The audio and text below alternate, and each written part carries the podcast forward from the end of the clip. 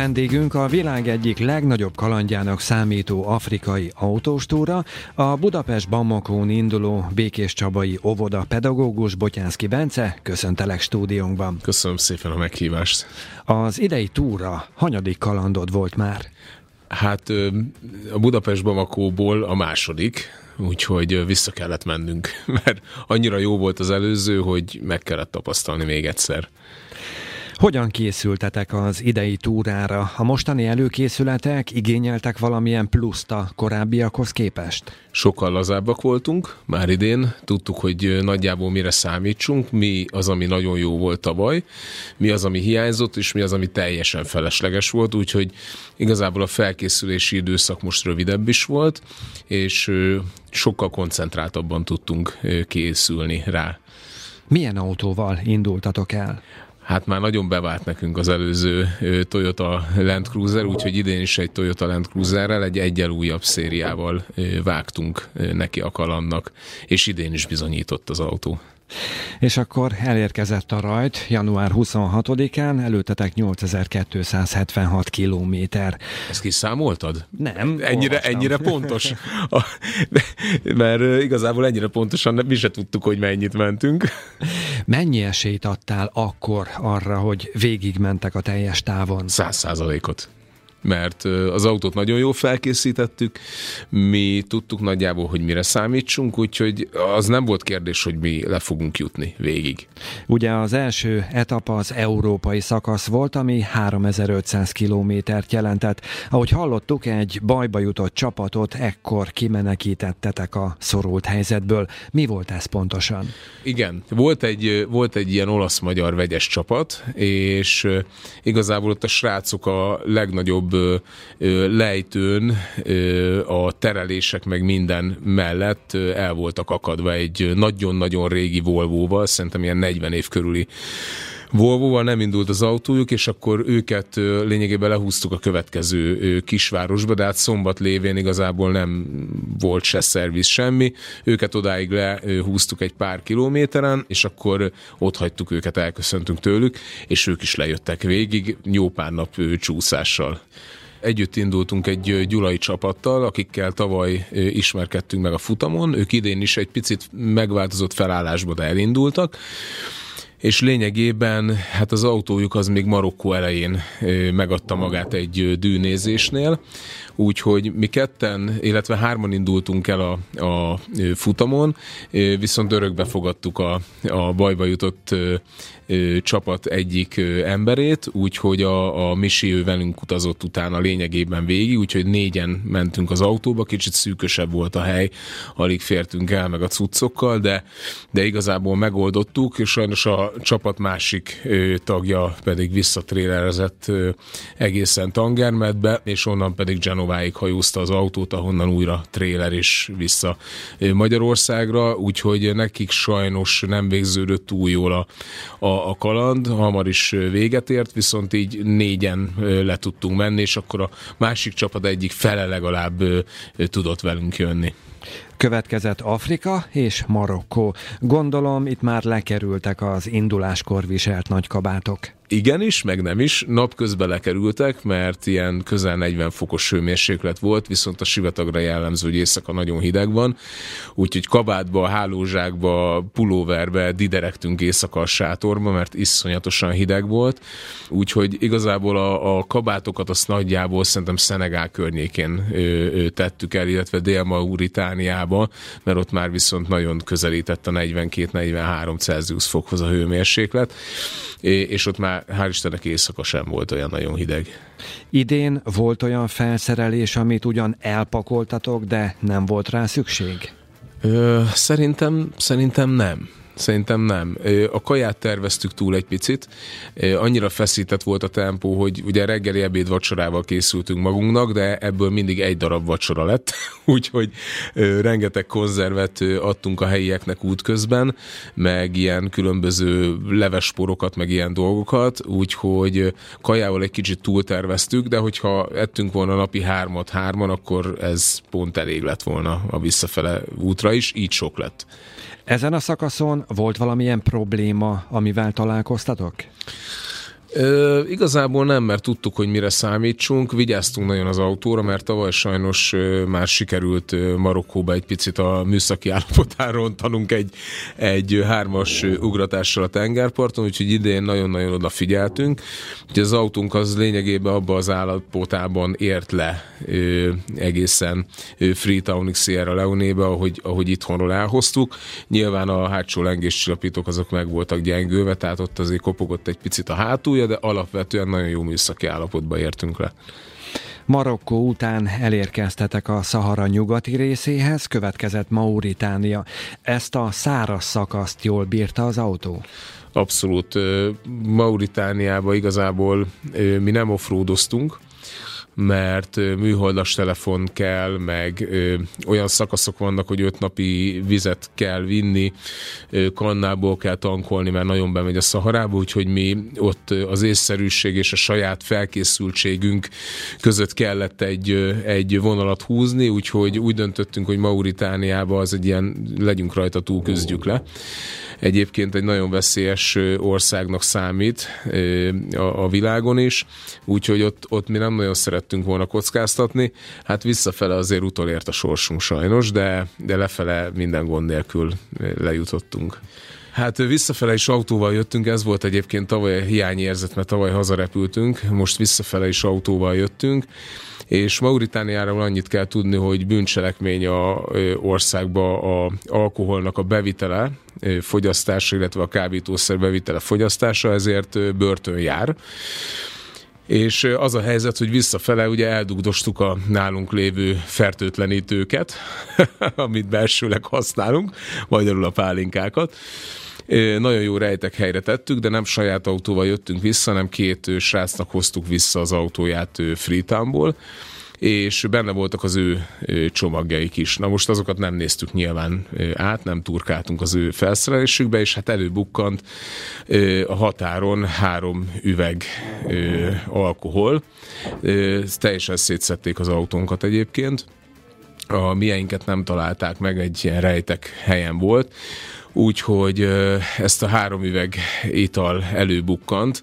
Nekünk is meglepetés volt, egyébként úgy álltunk ott a kocsi mögött, hogy akkor most vajon mi lesz nagyon megijedtünk. Nagyjából egy óra tanácskozás után kiderítették, hogy akkor mi lesz a sorsunk. Hát ugye itt pénzbírságtól kezdve tényleg a börtönig mindenre lehetett számítani, és akkor annyit mondtak a, a határon, hogy visszaadják az italt, ők nem is érnek hozzá, úgyhogy visszaadták a három italt, mondták, hogy az ország területén eszünkbe ne jusson elfogyasztani. Úgyhogy ott egy, ott egy erős egy óránk volt, hogy vajon mi lesz velünk, mert nincs nagyon képünk a Mauritán börtönökről, de alapvetően azért mindenkinek lehet egy, egy fantázia képe, hogy ott vajon mi várt volna ránk. Amiről viszont van képünk, az a Dűne tábor, ahol megszálltatok. Így van, ez az Ercsigaga, ez egy gyönyörű szép tábor, ezt tavaly is, tavaly is itt szálltunk meg, vagy itt, itt voltunk az egy, az egy lenyűgöző hely. Hát ide is kalandos volt az eljutás, mert tavaly tudtuk, hogy, hogy milyen az út befele, egy kősivatagon keresztül kell zögykörödni nagyjából olyan két-három óra, két-három órát, utána van még nagyjából egy egy óra sivatagi szakasz, és akkor érjük el. Most beütöttük a koordinátákat, hogy meg két oldalról lehet megközelíteni a helyet, hogy akkor megyünk ezen a rázós úton, mert ezt már tudjuk milyen, a másik oldal egy, egy dűnézős szakasz. De hát megint ránk esteledett, és hát úgy alakult, hogy véletlenül rossz koordinátát ütöttünk be, úgyhogy a dűnézős oldalról kellett megközelítenünk a, a, a tábort, amit számunkra teljes mértékben ismeretlen volt, és hát éjszaka annyit kell tudni, hogy a sivatag nyeli a fényt, tehát semmi látás, tehát 20 métert látunk magunk elé maximum. Úgyhogy sikerült ezt is jól benézni, hát végigmentünk, és könnyebbnek bizonyult egyébként, mint a másik út, de kifele arra kellett menni, úgyhogy azt már úgy tudtuk, de egy kellemes meglepetés volt ez a rész, ez a bejutás. Arról szóltak a hírek, hogy Szenegálban súlyos zavargások törtek ki, így meg kellett változtatni a ralli útvonalát. Ez miben változtatta meg a terveiteket? A, igazából a Bamakónál ez az egyik szabály, nem nagyon tervezünk, mert bármikor történhet bármi olyan, vagy műszaki probléma, vagy politikai probléma, vagy egy betegség, vagy bármi, tehát mindig az aznapot, aznapra tervezünk reggel, az eligazítás után Szenegában annyi volt a változás, mi semmit nem érzékeltünk nyilván ezekből a, ezekből a polgárháborús helyzetből. Egyik táborunkat helyezték át egy közelebbi helyre a határhoz, tehát ez jó volt, mert spóroltunk egy 100 kilométer autózást még, Egyébként ugyanúgy jó volt a hangulat, ugyanúgy voltak dobosok este, bemutató bármi. Amit sajnáltunk nagyon, hogy Mauritánia után jó lett volna hazatelefonálni, vagy valami életjelet adni magunkról, viszont a mobil internetet azt levágták a, a kormány teljesen.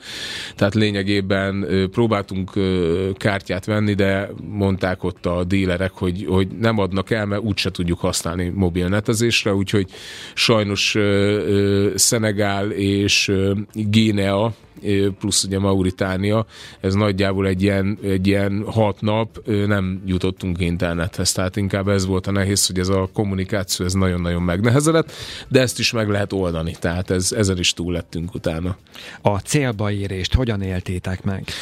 Hát a célba érés megint olyan volt ez a kötelező kör, előtte való nap, a célba érés előz, előtti napot vártuk nagyon, mert az egy gyönyörű tengerparton van, a Bure Beach, abban már tavaly beleszerettünk, ilyen fehér homok, sziklák, pálmafák, tehát minden, ami kell, egy ilyen nagyon idilli környezet, ott sátoroztunk a, a tengerparton, ugye az összes csapattal, tehát igazából a beérkezésnek a katarzis az talán ez, mert másnap van egy ilyen 40 kilométeres szakasz, amit sikerült nagyjából négy óra alatt meg megtenni rendőri felvezetés, meg végigvisznek a városon, mert ugye ez az ottani turisztika szempontjából egy nagyon fontos esemény, és nyilván, hogy a politikusok próbálják bemutatni azt, hogy mennyi külföldi turistát hoznak, azért több mint 300 csapat nevezett be, tehát 300 autót visznek, mint a véres kardot végig a, a főutcán, a sikátorokba és minden olyan helyen, ahol, ahol meg tudunk jelenni, tehát az egy ilyen, inkább egy ilyen protokolláris rész, azt annyira nem élveztük. A CB hallottuk is, beszélgettek csapatok, hogy a Bamako leghosszabb szakasza az, ez a 40 kilométeres utolsó rész, és ezt ezzel teljes mértékben egyet tudunk érteni. Az érme kiosztása után a záróbulin a magyar és a bosznia-hercegovinai csapat úgymond összeakasztotta a bajszát. Te ott voltál? Hát ott voltunk, én azt gondolom, hogy ez nem, nem kell ezt annyira túldimenzionálni, azért aki jár diszkóba és volt fiatal, tehát ez egy minden péntek szombat esti program volt, azért egy-egy diszkóban nagyjából itt is ez történt. Ittak a srácok, valaki ráesett az asztalra, de ezerféleképpen hallottuk a történetet, tehát nem volt olyan óriási nagy ez a, ez a, ez a dolog, mint ahogy ugye megjelent a hírekben, nyilván ez nem volt, egy, nem volt ennek egy jó üzenete. Kicsit a záróból itt be is ültette, sokan hazamentek ezután az esemény után, ez majdnem az elején történt, de mi szerencsére jó messze voltunk ettől, minket az nem befolyásolt semmiben, tehát mi ott maradtunk végig, csak nem volt egy jó szájíze ennek a, ennek a dolognak, de hát ez megesik. Hazafelé minden rendben volt? Merre jöttetek? Hazafele, hát ott már autóúton jöttünk, igazából meg, meg autópályán. Gíne az egyetlen olyan rész, ahol, ahol ez nem adott, tehát ott, ott ugyanúgy ilyen hegyi kisutakon, tehát ott van igazából a egyes számú főút, az egy ilyen hegyi, köves, poros szakasz, tehát azokon jöttünk végig, borzalmas az úthálózat a Géneának, tehát az egy, az egy, az egy nagyon nehéz, nehéz szakasz volt utána lényegében az összes többi országban már lehet haladni. E, igazából viszonylag jók az utak, tehát ott már tudtunk egy jó tempót diktálni, úgyhogy a hazafele út az 8 nap alatt az európai szakasszal az meg is volt. Ha visszaugrunk a túra felkészülési szakaszához, otthon mit szóltak, amikor megtudták, hogy újra belevágsz az afrikai kalandba? Hát nem övezte nagy kitörő lelkesedés, főleg úgy, hogy én már jeleztem, hogy visszafele is autóval jövünk, és ugye ez nem 18 nap így az egész, hanem nagyjából egy hónap de így sokban segített, hogy nem volt mobil internet hálózat, tehát igazából a probléma az megvárt itthon ezzel kapcsolatban, de hát az előzmények után a beletörődés szakaszában már utána nem volt probléma. Hát a lányaim, ők, ők, meg, ők meg igazából tudták, hogy mire vállalkozok, tehát Nyilván ö, volt, hogy, hogy egy pici ö, sírdogálás volt, de igazából ennyivel megúsztuk a dolgot, utána, utána már könnyebb volt nekik is. De hát mivel megint készültünk egy jó évet erre, tehát azért majd minden nap erről szólt, így azért lelkiekben föl lehetett erre készülni. A pénzügyi hátteret hogyan tudtad biztosítani? Sokba került ez neked? Szponzorok, szponzorok és szponzorok, tehát ők nagyon sokat segítettek. A másik az, hogy most ugye hárman mentünk, illetve utána négyen, az üzemanyagárak egy, egy elfogadható szintre álltak vissza, Afrikában is sokkal olcsóbb volt, tehát ilyen két-háromszáz forinttal olcsóbb volt az üzemanyag, mint, mint itt Európában. Az euró, illetve a dollár forint árfolyam az, az ugye helyreállt, tehát most ez egy, ez egy kicsit olcsóbb túra volt így, mint az előző, bár rövidebb idő is volt a spórolásra, mert nyilván a, a szponzoraink nagyon sok, sokat segítettek nekünk anyagilag, viszont hát azért van saját rész is ebbe a túrába bőven. Most az idő rövidsége volt az, ami, ami egy kicsit megnehezítette, viszont minden csillagzat úgy állt, hogy ez most egy kicsit talán olcsóbb lesz, mint az előző túra volt. A túra alatt hányszor sikerült tusolni? ezt, ezt sokan kérdezik tőlünk. Hát ha most vonnék egy ilyen átlag számot, akkor volt olyan, hogy egymás után két nap sikerült, viszont volt olyan, hogy négy napig egyszer sem. Tehát, hogyha vonunk egy ilyen átlagot, akkor mondjuk egy ilyen három naponta sikerült, sikerült vízhez érnünk. De hát ezt se úgy kell elképzelni, tehát azért a, a víznyomás az nem az, mint ami ez itthon vagyunk szokva. Tehát ha itthon éppen megnyitjuk a csapot, nagyjából annyi víz jött a, a tusolóba vagy a kézmosóba is, tehát itt nem kell túl sok mindenre számítani, de Burevicsen a sósvíz az minden, minden gíneai vörös koszt lehozott rólunk, hál' Istennek. Három emberre terveztük a helyet, és akkor jött ugye a, a negyedik emberünk, a Misi, mondjuk sokat segített, hogy Guinea és Szenegál között kiraboltak a hegyen gyerekek, kipakolták a teljes hátulját a kocsinak, úgyhogy rengeteg dolog oda veszett, úgyhogy ott egy picit több helyünk lett, hál' Istennek pakolni, de hát az nem volt egy túl jó dolog, tehát mindent elvittek. Azt vettük észre, hogy nyitva van a kocsi hátulja, és pakolják ki, egy ilyen hegyi, kaptatós, köves szakaszon, megnyitották a hátulját, és lényegében amit értek, azt, azt elvittek, ilyen 10-12 éves gyerekek, és az a durva, hogy papucsba rohantak ezen a sziklás részen, mi bakancsban nem értük őket utol. Úgyhogy ez még egy ilyen, ez még egy ilyen a negatív sztorik egyik sorába beillik ez a, ez a történés. Hát utána azért jobban elfértünk, de hát az evőeszközeink oda lettek, a lábosaink oda lettek, tehát főzni már nem nagyon tudtunk, de hál' Istennek ilyenkor azért a Bamakós család az, az megmenti a bajba jutottakat, úgyhogy igazából ö, itt kaptunk eszközöket, amivel tudtunk utána főzni, meg enni de hát ez, ez nem, volt egy, nem volt egy jó élmény, sajnos. Amúgy a túrán jellemző, hogy nagyon kell vigyázni a felszerelésre, mert sűrűn előfordulnak ilyen esetek? Értékre megy mindenki kint. Tehát, hogy én azt mondom, hogy nyilván ott is vannak jó meg, meg rossz emberek. Mi nagyon sok jó emberrel találkoztunk, de mindig az az egy-egy rossz ember keseríti meg az ember életét, és hát azért sokakat pakoltak ki. Már van, akiket itt Európában, Spanyolországban, mert Dél-Spanyolországban azért ezek a rablások, lopások, ezek nagyon jellemzőek. Nyilván, hogy van egy csomó olyan iratlan szabály, amit be kell tartani, zárjuk mindig az autót. Mi pont nem zártuk, mert a hegyi szakaszon úgyhogy se ember, se állat, semmi nem volt. Nem gondoltuk, hogy majd pontot fognak minket megtámadni, ráadásul így. Úgyhogy ott nem volt zárva az autónk de egyébként mindig, tehát mindig egy ember jobb oldal, egy ember bal oldal, úgyhogy a hátulját is lássa, tehát hogy vannak azért ilyen iratlan szabályok, amiket itthon lefektettünk, hogy akkor értékekre nagyon odafigyelni, pénzt magunknál tartani lehetőleg, mert élet ellen nem mennek, de ami elemelhető, meg ami, ami éppen ott van, azt viszi, ha kell, ha nem. Tehát, hogy ezekre oda kell figyelni. Ugye másik autóval jöttünk vissza, két srácnak az autóját hoztuk vissza, mert milyenket értékesítettük lent.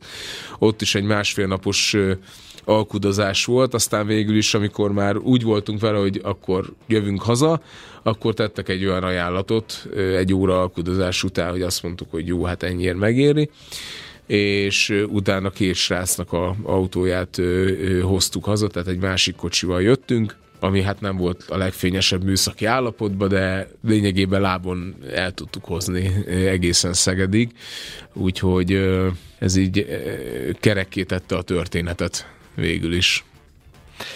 Neked melyik volt a rally legemlékezetesebb pillanata?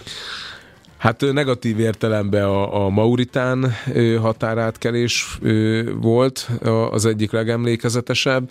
Volt egy vicces jelenet viszont Freetownba, ha ezt még elmesélhetem, akkor ez egy ilyen jó sztori volt.